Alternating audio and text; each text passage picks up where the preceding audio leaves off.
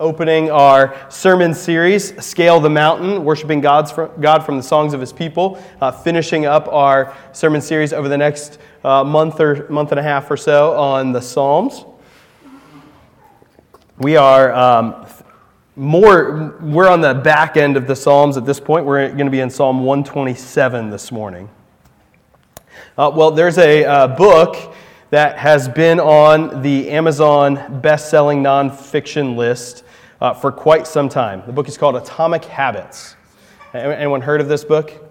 Yeah, okay. So it's on the Amazon best-selling uh, nonfiction list for 259 weeks in a row.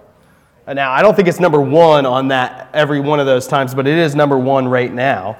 Uh, so I'm not sure how long it's been number one, but that's a really long time for a book to be on that uh, list. Uh, Atomic Habits, the, the book is about uh, creating uh, small changes in your life and how to change your habits in, in different ways and all of these things. And it's not the only book on the list that has a similar theme to it. Clearly, in our culture right now, there is an appetite for uh, what does it mean to live a full life? And what are some things that I can adjust about my life to make it better? Can I make small shifts to make myself more successful in various ways? Can I do all of these things to change and grow? Now, I've not read the book, and I'm sure it's helpful, uh, and I think books like that are helpful. Uh, so, I, you know, nothing against the book, but I, but I do think there is this reality in which we are expecting the ability for us to change our own lives with just some new self willed determination.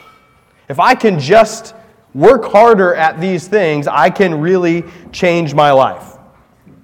Well, uh, what if you try that and it doesn't work? Or what if you're just like, I'm just not there? I just can't will myself to more improvement. And I don't feel like I'm living a thriving, full life. Like I feel like I'm barely getting by. What do I do with that? And maybe some of you are there this morning. I know I am. So, what do we do with that? What do we do when we feel like we're barely getting by? We're not sure how to thrive. We're not necessarily thriving. Well, I think there are two options for us. We can go with the option of self willed improvement, working hard to make ourselves better, or desperate dependence on the Lord. Now, there's a fine line between desperate dependence, which will cause action, and self willed improvement, right? Because there, there are two very easy and obvious ways in which we as Christians should not pursue this, right? One is self made, prideful productivity, right? That's easy to spot. Like, I look at me, I did the work, I did the thing, I improved myself, I am able to do all these things. Clearly, we're like, okay, that's not okay. But also, we're, we want to avoid a lazy, sort of apathetic, fake spirituality, which would be like, oh, if I just pray, the Lord will change me and everything will be fine and I don't have to do anything. Right? We, we intuitively know neither of those are the answer, right? Just avoiding God and just doing it all by yourself, or leaning upon the Lord and not doing anything, right? That, that, like that doesn't work either, right?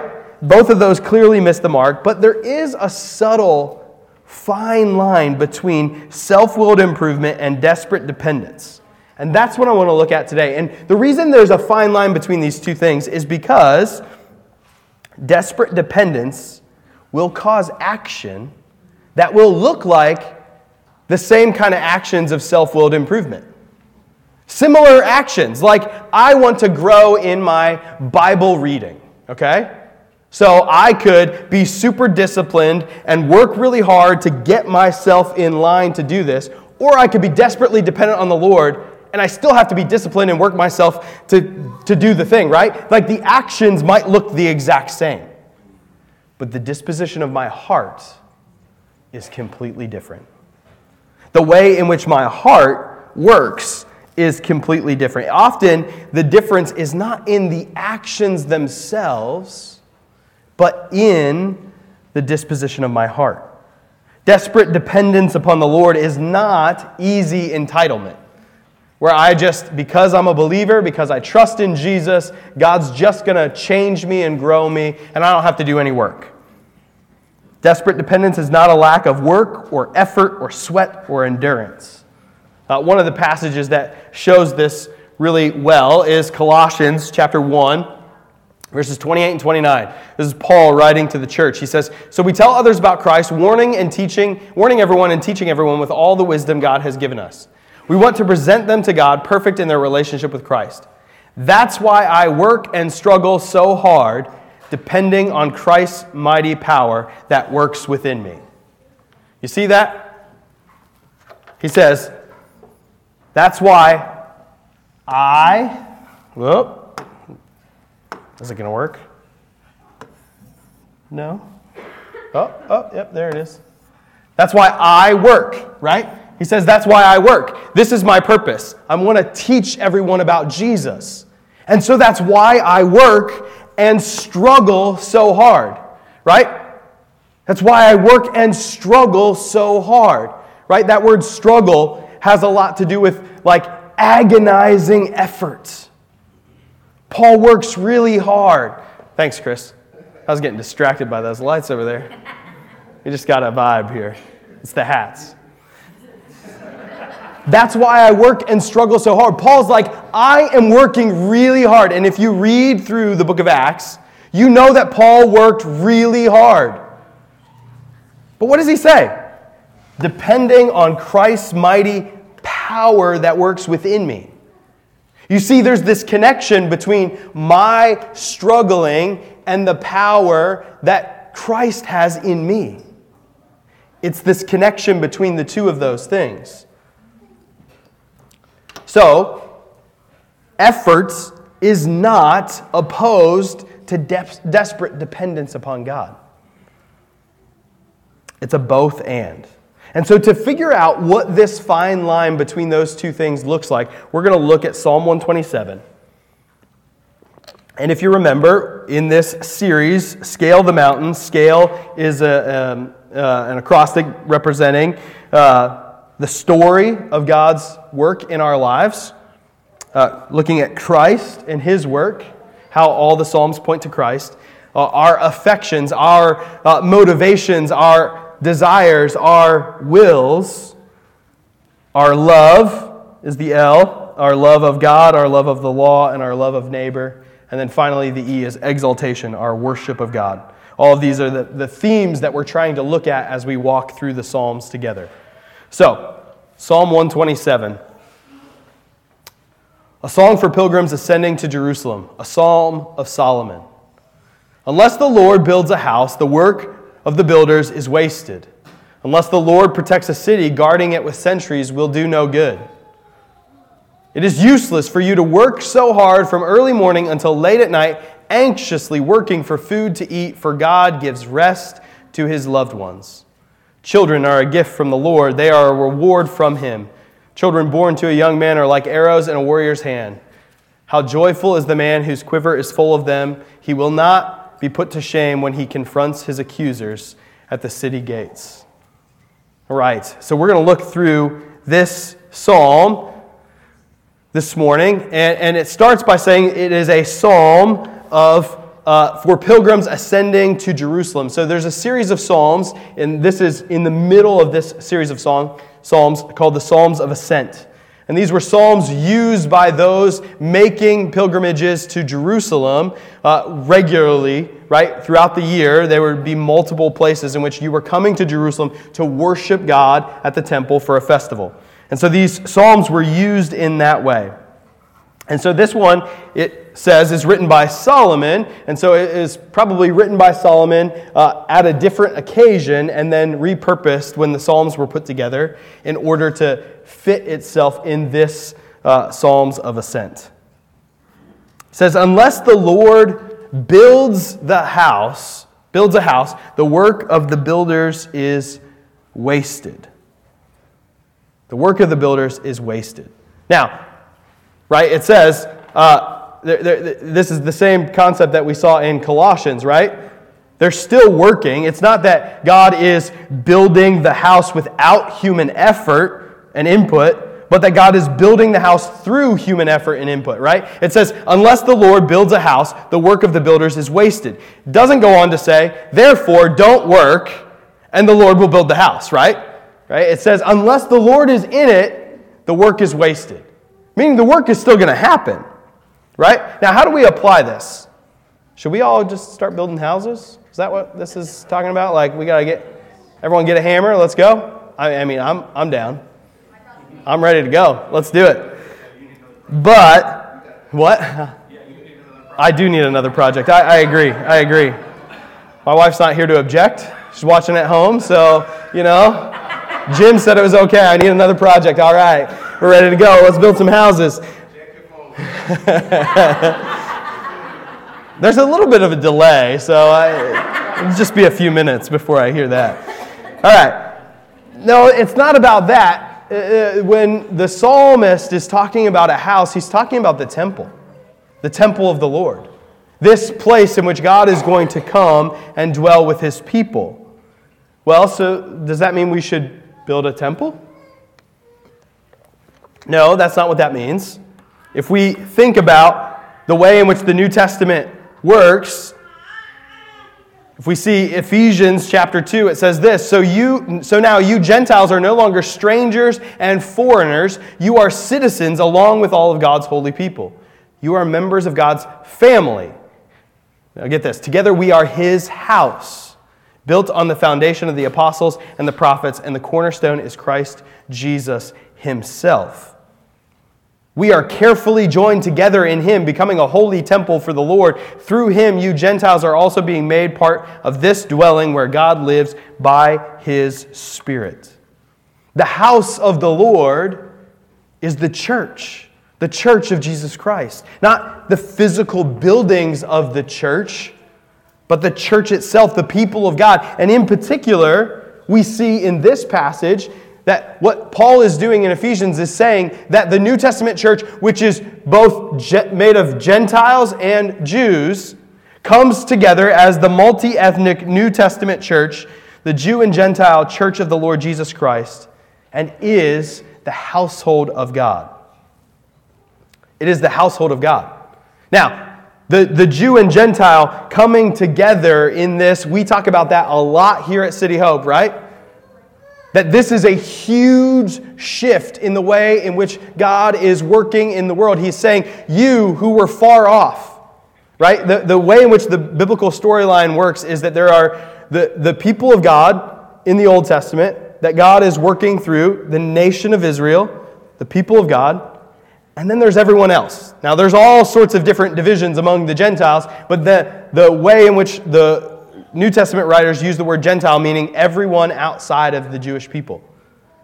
And what Jesus accomplishes is to say that the church is now both Jew and Gentile together.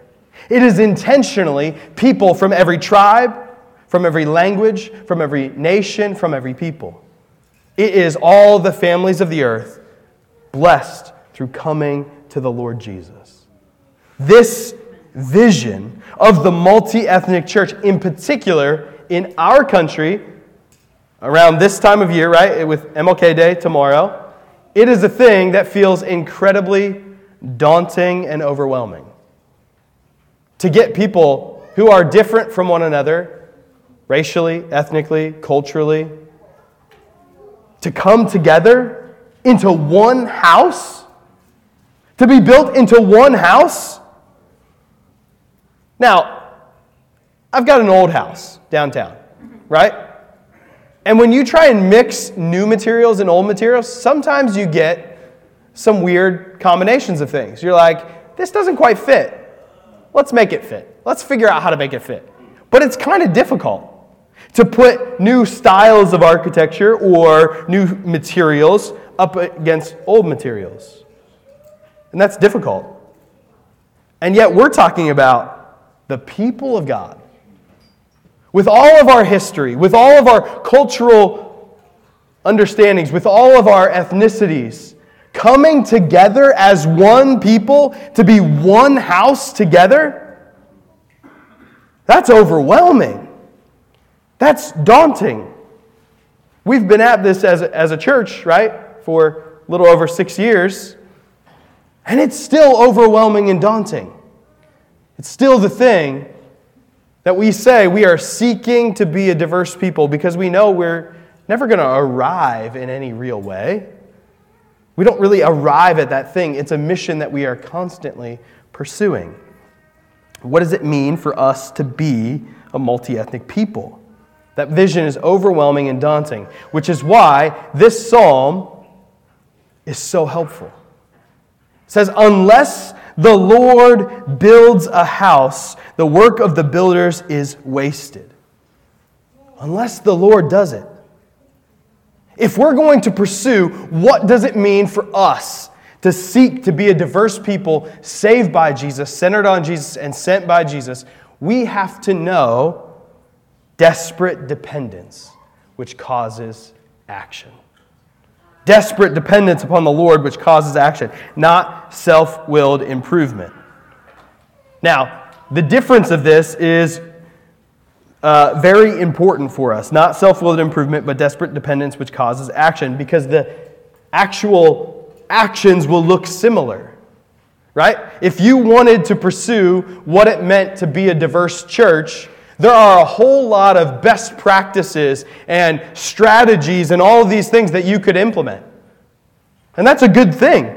We should be intentional in our mission and effort. We should intentionally pursue what it means for us to live a multi ethnic life individually and then corporately. We should intentionally pursue what it means to be a church that is hospitable, that reaches out to our neighbor, that loves our neighbor well. We should grow in our understanding of our nation and our city's history. Like, why are there these divisions that exist here, right? So when Paul walks into a place and says that Jew and Gentile are coming together to be the people of God together, that God's building this house, he's not doing so without knowing anything about the group of people that are bringing together. Like, he knows when he says this, like, there's some conflict here. He knows what that conflict looks like, and he's intentionally entering into it. So, if we are to be a diverse people here in this place, we should know the history of this place. We should study that. We should wrestle with historical injustices that exist, generational things that are going on. We should wrestle through those things. God's multi ethnic mission requires intentional effort towards diversity. The reality is, every New Testament letter deals with this conflict. Every single one of them. Every one that Paul every one of the churches that Paul plants, he is writing back to them and in some way dealing with this conflict at some point. Because he intentionally created churches that were both Jew and Gentile together. Not, hey, here's the church on this side of town where the Jews go, here's the church on this side of town where the Gentiles go. Because it's, it's hard enough to get people to believe in Jesus. Why don't we make it easier and just make it so that you're just around the people that are like you and you don't have to cross any other cultural barriers, right? Like, let's just do that. You get the group of people that are like you together and let's talk about Jesus together. And, and then you over there, you get the group of people that are like you together and let's talk about Jesus over there. Well, the problem is that that's exactly not what Jesus accomplished. Jesus actually accomplished bridging those things.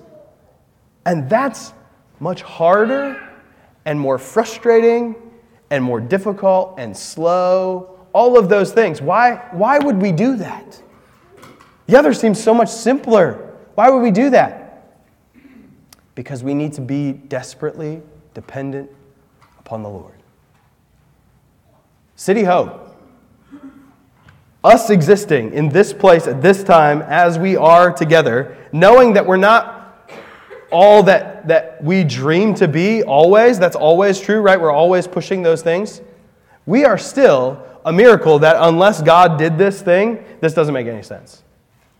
It doesn't make any sense that this group of people would gather together and love one another unless the Lord was in it and doing it. Unless the Lord was doing it.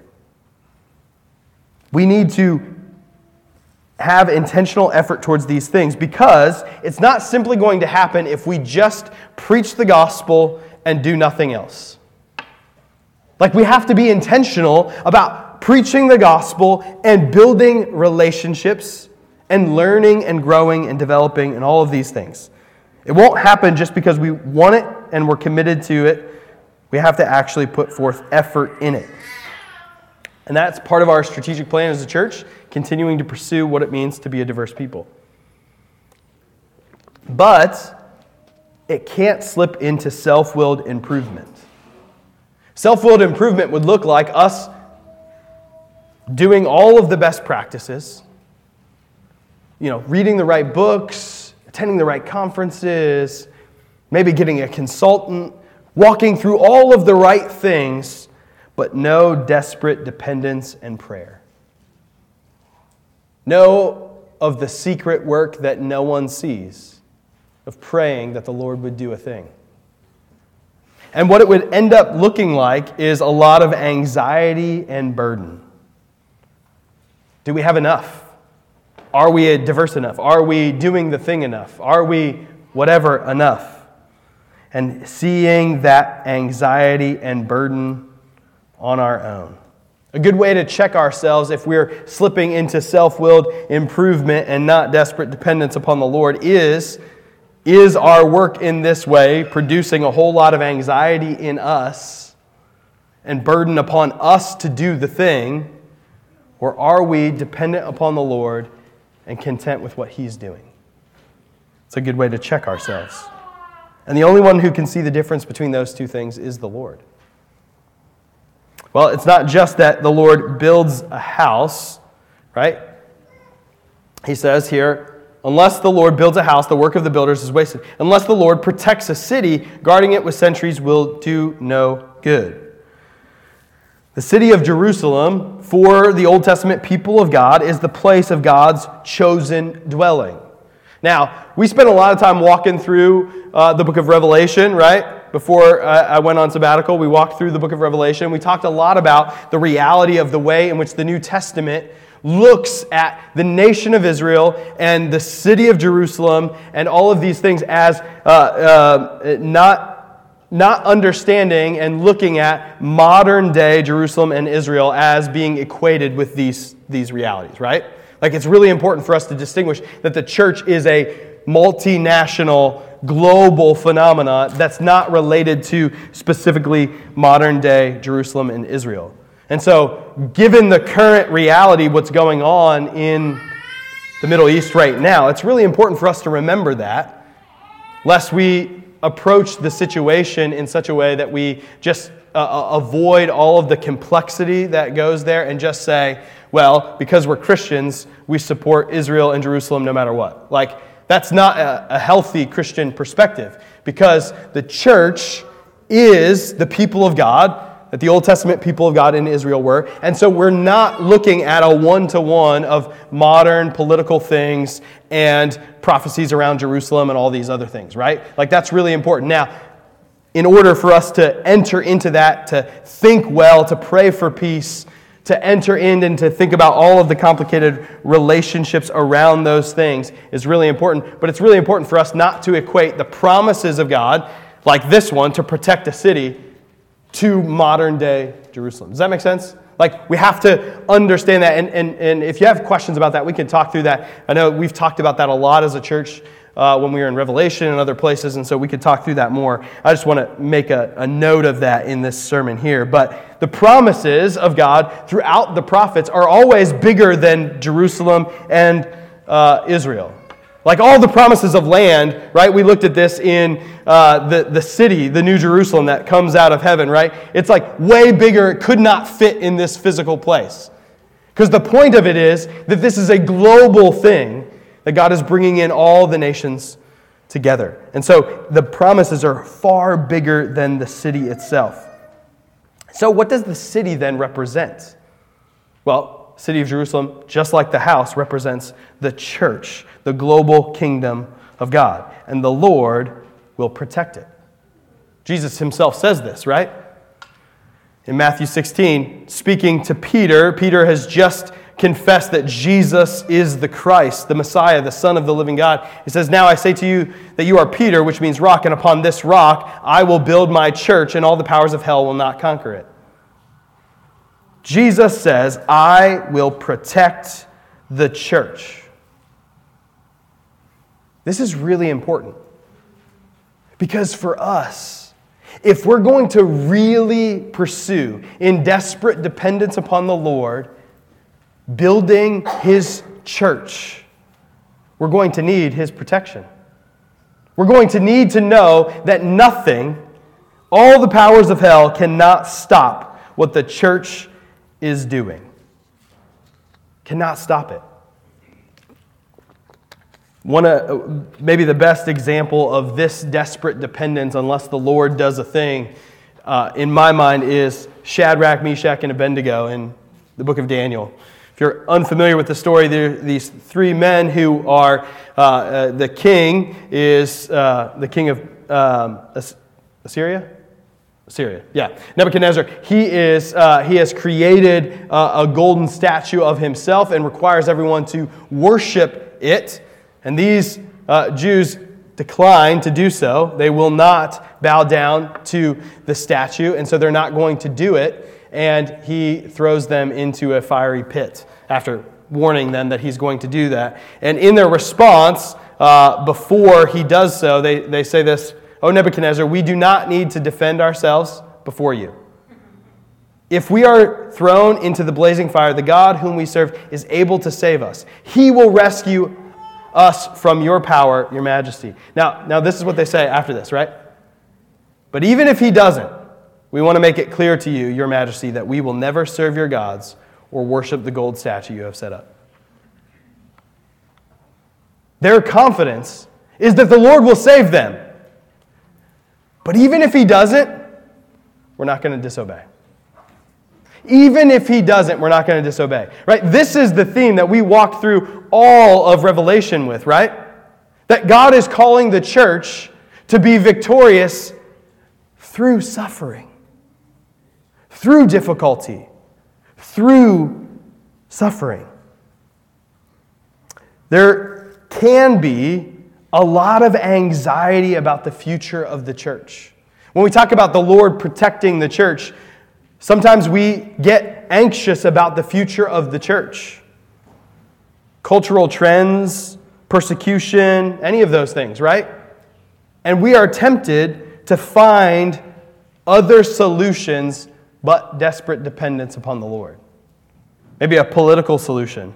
Now, in saying this, like, unless the Lord does the work, it doesn't mean that we check out of politics, right? We want to do politics for the good of our neighbor for sure. But does the future of the church depend on any political candidate? No, absolutely not. In the next year, we are, uh, this year is an election year. We're going to be hit with all sorts of messages all the time. And some of those messages will uh, make it seem as though if we don't do this one thing, the church will be affected in this super negative way, or will cease to exist, or all of these things, right? The rhetoric is so intense. And we can, as Christians, tone that down because that's not the solution that we look for. Unless the Lord does a thing, doesn't matter. And the Lord has said that he will protect his church. So the Lord will do it. We can trust him. We don't need to have fear and anxiety based cultural engagement. Right? Anytime we engage something in the culture, we should not go in with a, a, an attitude of fear or anxiety about what it is. We have the lion, the tribe of Judah on our side. Why are we afraid to walk into anything? We have the God of all truth on our side, and He has said, The gates of hell will not pre- prevail against the church. I will protect you. I will do this. Actually, the fear and anxiety based cultural engagement is just adopting the same thing that our culture is doing. We engage every conversation and debate and a, a difference of opinion with fear and anxiety and speculation about the other person and demonizing them. Can the church not be a countercultural place where we have trust in the Lord and enter into these engagements with a non anxious presence that can actually free us from those things and free us to love our neighbor, to care about the person on the other side of any of those conversations. When God's got the church, we can do that. When God has the church, and specifically in the midst of facing suffering, not avoiding it, then it frees us to suffer for the sake of love of neighbor. When we talk about the Lord protecting the church, we're not talking about the Lord avoid, uh, helping us avoid any suffering or hardship. All the way through the book of Revelation, right? We saw that the church, the point of it was to say, Church, don't be like Babylon. Don't use the tools of the world to accomplish this thing. Trust the Lord. Be the church. And do so in the midst of suffering. That your victory actually comes by suffering, just like Jesus' does.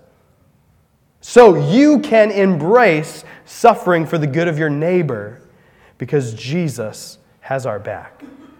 It's really important for us to know that the Lord protects. Well, the psalmist goes on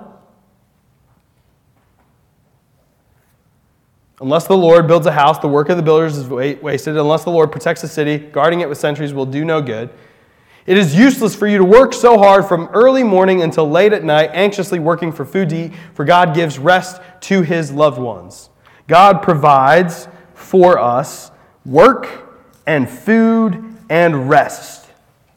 Now, this is where we literally build houses, right? or, or any number of things that you do. Your work is a gift from God. Your work is a gift from God. It is provided by God. It is good. It is necessary. But your work alone will not provide what you need unless the Lord provides.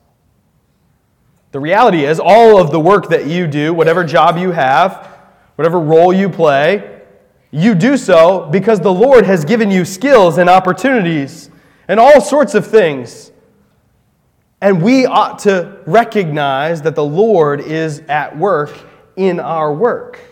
That we are able to do the things that we do because the Lord has already showed up in very real ways. And that means that we can trust Him and rest. What does He say? It is useless for you to work so hard from early morning until late at night, anxiously working for food to eat. Okay, so let's all just take six months off, right? It'll be fine. That sounds nice, doesn't it? That's not what he's saying.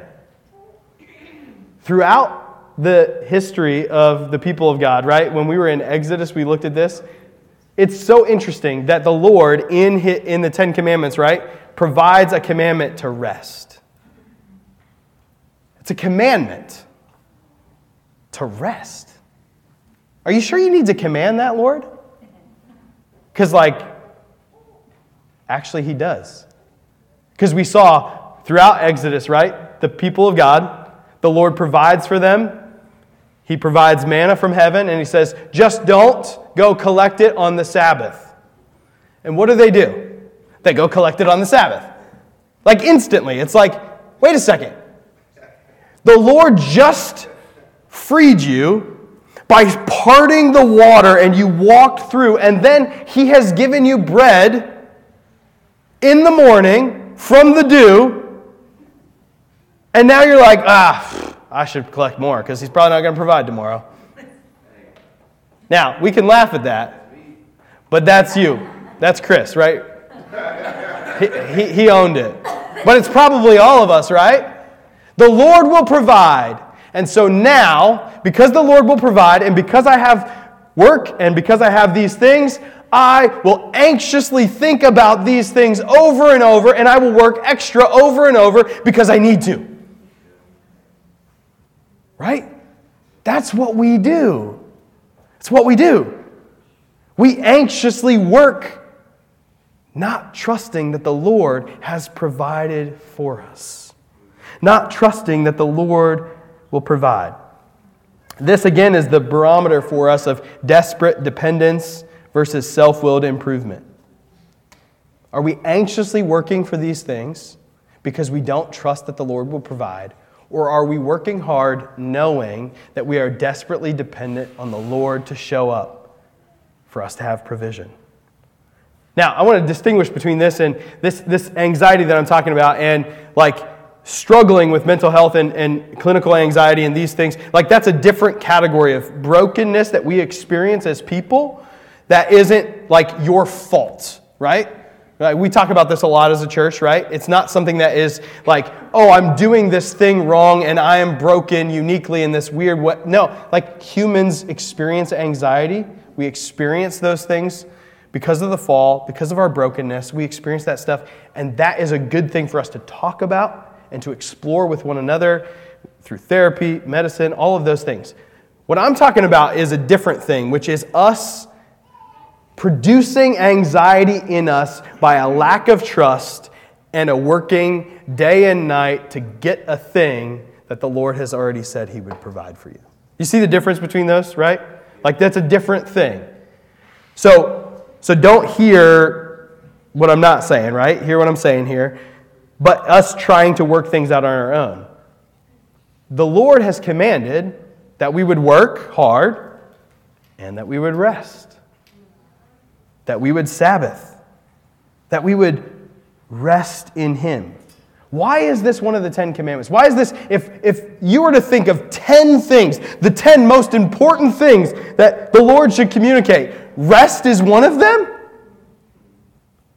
Yeah, because it reveals who we trust. Do we trust us or do we trust the Lord? Do we trust us or do we trust the Lord? Lord, you just don't get it. I need to work seven days. Lord, you just don't get it. I got to do this thing. You don't know. You, have you seen my bills? I think he has. He has seen them, actually. He knows all things. This is wildly countercultural and will provide tons of opportunities for witnessing to the gospel if we actually embrace this. Right? Now, embracing this does mean, here's why the Lord commands this, right? Because embracing this means I'm not going to produce as much as I could, which means I'm going to have to sacrifice not what I need, but what I want. See, Sabbath challenges not just my self willed improvement and my pride and my trust in myself, it also challenges my greed. Because why do I need to struggle like that? Well, because I need that thing.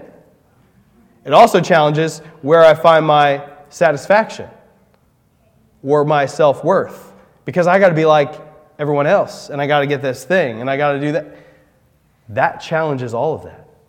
So if you really embrace that, if you really embrace what it means to rest in the Lord, people will look at you like you're crazy. And you get to tell them about the goodness of Jesus. And actually experience a peace that's not like the craziness, right? Like, that's the, that's the crazy thing. People will look at you like you're crazy. What are you doing? You're resting like that? You got to grind. You got to get, get to work. Actually, the craziness is this anxiety producing, never ending like craziness that we're all engaged in. Let's take a step back from that. Rest before the Lord. Trust that He will provide. And we get to witness to the gospel in that way. All right, now the text takes a weird turn. At least it feels like a weird turn. God provides rest, and then God provides children. Th- those two things don't go together. In, in my experience, rest and children aren't things that go together, but This is what the Lord does. He says, Children are a gift from the Lord, they are a reward from Him. Children born to a young man are like arrows in a warrior's hand. How joyful is the man whose quiver is full of them. He will not be put to shame when he confronts his accusers at the city gates. Now, certainly, there are some cultural things going on in this text talking about what it means uh, in a culture like this, what having uh, offspring and descendants meant. It's very, very important in this culture. Now, really important it, anytime we talk about children, and in particular, words like children are a gift from the Lord, they are a reward from Him, it's really important to mention and to note that throughout the scriptures, one of the most important themes is that of childlessness, barrenness. One of the most important themes is what does it mean to trust the Lord in the absence of these things? So if you are one who has experienced the difficulty of that, whether that's through miscarriage or through uh, barrenness or through uh, not being married when you want to be and not having children when you want to, all of those things. The Lord sees, the, nor- the Lord knows, and the, nor- the Lord, not the Nord, the Lord loves. The Lord sees, the Lord knows, and the, the Lord loves. This is a place in which the Lord actually shows up in great tenderness and care. And some of the most important things that happen in the scriptures happen in the context of this. Also, the reality is that not experiencing these things, having children, is not a mark of you being lesser than. Uh, actually, the Apostle Paul uh, says that uh, singleness is the desired state in the New Testament. Like he says, it's, it, I wish all of you were like me, but since you're not, let's do this other thing, right? So like he, he like walks through all that, but he does say that this is a greater thing because you get to experience different things with the Lord. And remember, we together are the family of God. We just talked about this. The, the house is the church, the family of God. So, the children of the church, the children of believers together, we belong to one another. And so, when we talk about children, when we talk about any of those things, it's not just for parents, it's for everyone who's a part of this church because there are children who are a part of this church.